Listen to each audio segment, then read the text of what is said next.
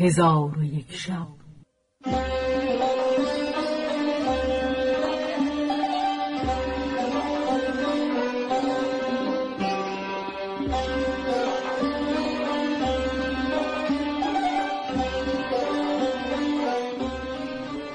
داستانهایی برآمده از ژرفای تاریخ و تمدن و فرهنگ مشرق زمین.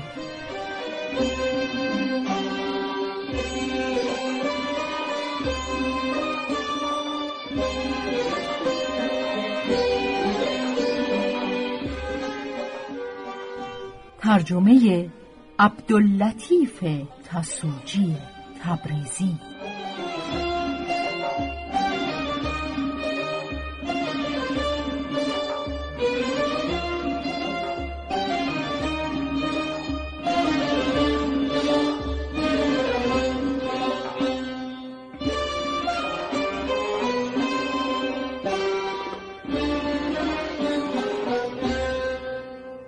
چون شب یکصد و سیوم برآمد.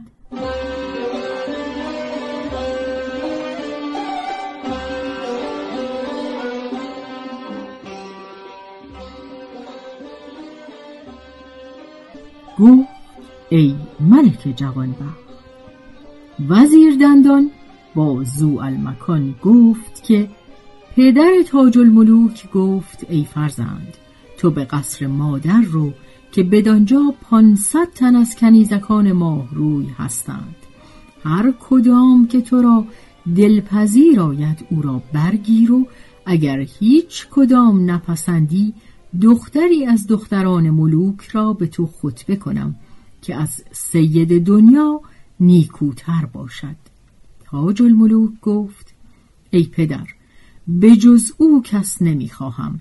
و او همین است که صورت این غزال نگاشته. من از وی ناگزیرم. یا او مرا باید یا راه بیابان پیش گرفته خود را هلاک سازم.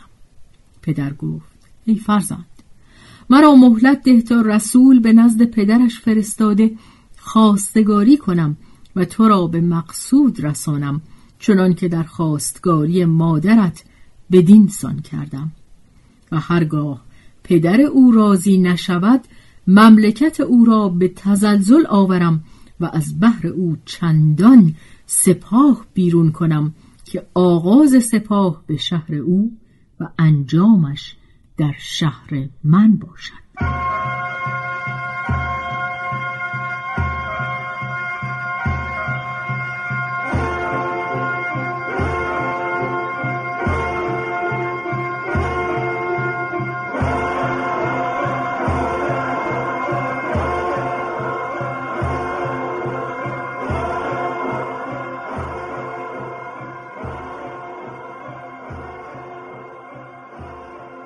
پس از آن ملک آن جوان عزیز نام را حاضر آورد و گفت ای فرزند تو راه جزایر کافور را می‌شناسی؟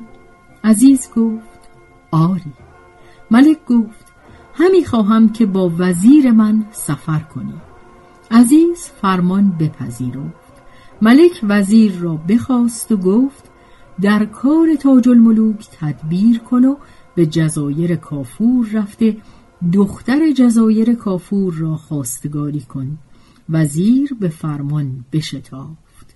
پس تاج الملوک به منزل خود بازگشت و ناخوشی و اندوه و حسرت او بیافزود و چون ظلمت شب جهان بگرفت تاج الملوک این ابیات را خواند.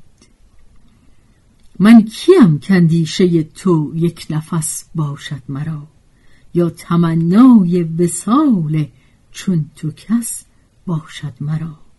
هر زمان دل را به امید وسالت خوش کنم باز گویم نه چه جای این هوس باشد مرا؟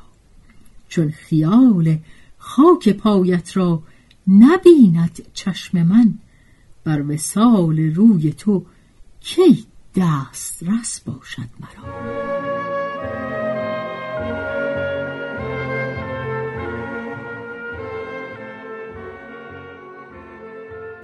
چون این ابیات به انجام رسانید از خیشتن بیخبر شد و به خود نیامد مگر هنگام بامداد. چون بامداد شد پدرش نزد او آمده دید که زردی گونهش افزود گشته. به وعده وصل محبوبه دلجوییش کرد. آنگاه عزیز را با وزیر و هدیه ها بفرستاد. ایشان چند شبانه روز برفتند و به جزایر کافور نزدیک شدند. در کنار نهری فرود آمدند. وزیر رسولی به نزد ملک روان ساخت. پس از چند ساعت وزیر ملک شهرمان با امیران و حاجبان به استقبال وزیر آمدند و در یک فرسنگی شهر ملاقات کردند و همی رفتند تا اینکه به نزد ملک شهرمان رسیدند و هدایا بگذاردند و چهار روز در آن شهر بماندند. روز پنجم وزیر با عزیز نزد ملک رفتند. در پیش روی ملک ایستاده خبر باز گفتند و سبب آمدن بیان کردند.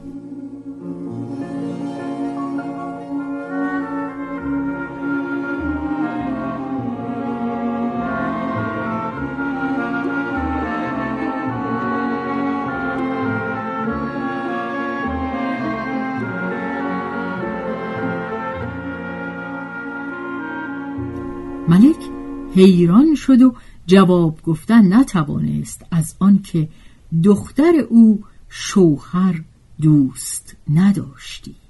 ساعتی سر به زیر افکنده پس از آن سر بر کرد و به یکی از خادمان گفت که نزد ملک دنیا رو و از آنچه شنیدی او را آگاه کن و قصد وزیر را با او بگو.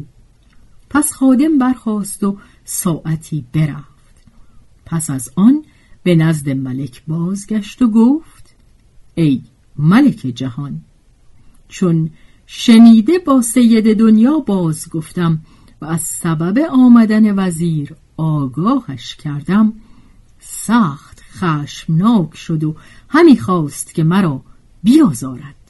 من بگریختم و او با من گفت که اگر بی رضامندی مرا شوهر دهد آن کس را که شوهر منش کرده اند بکشم پس ملک روی به وزیر و عزیز آورده گفت سلام من به ملک برسانید و او را از این قصه باخبر کنید و بگویید که دختر من شوی گرفتن دوست نمی دارد.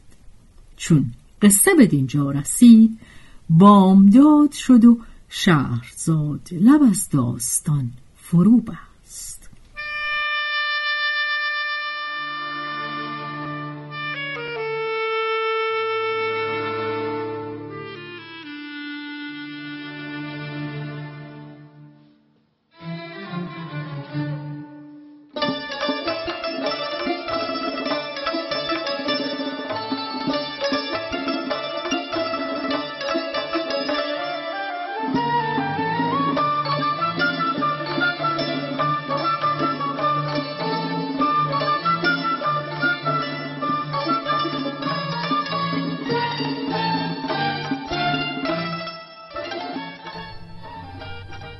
روایت شهرزاد فتوهی. تنظیم از مجتبا میرسمیعی.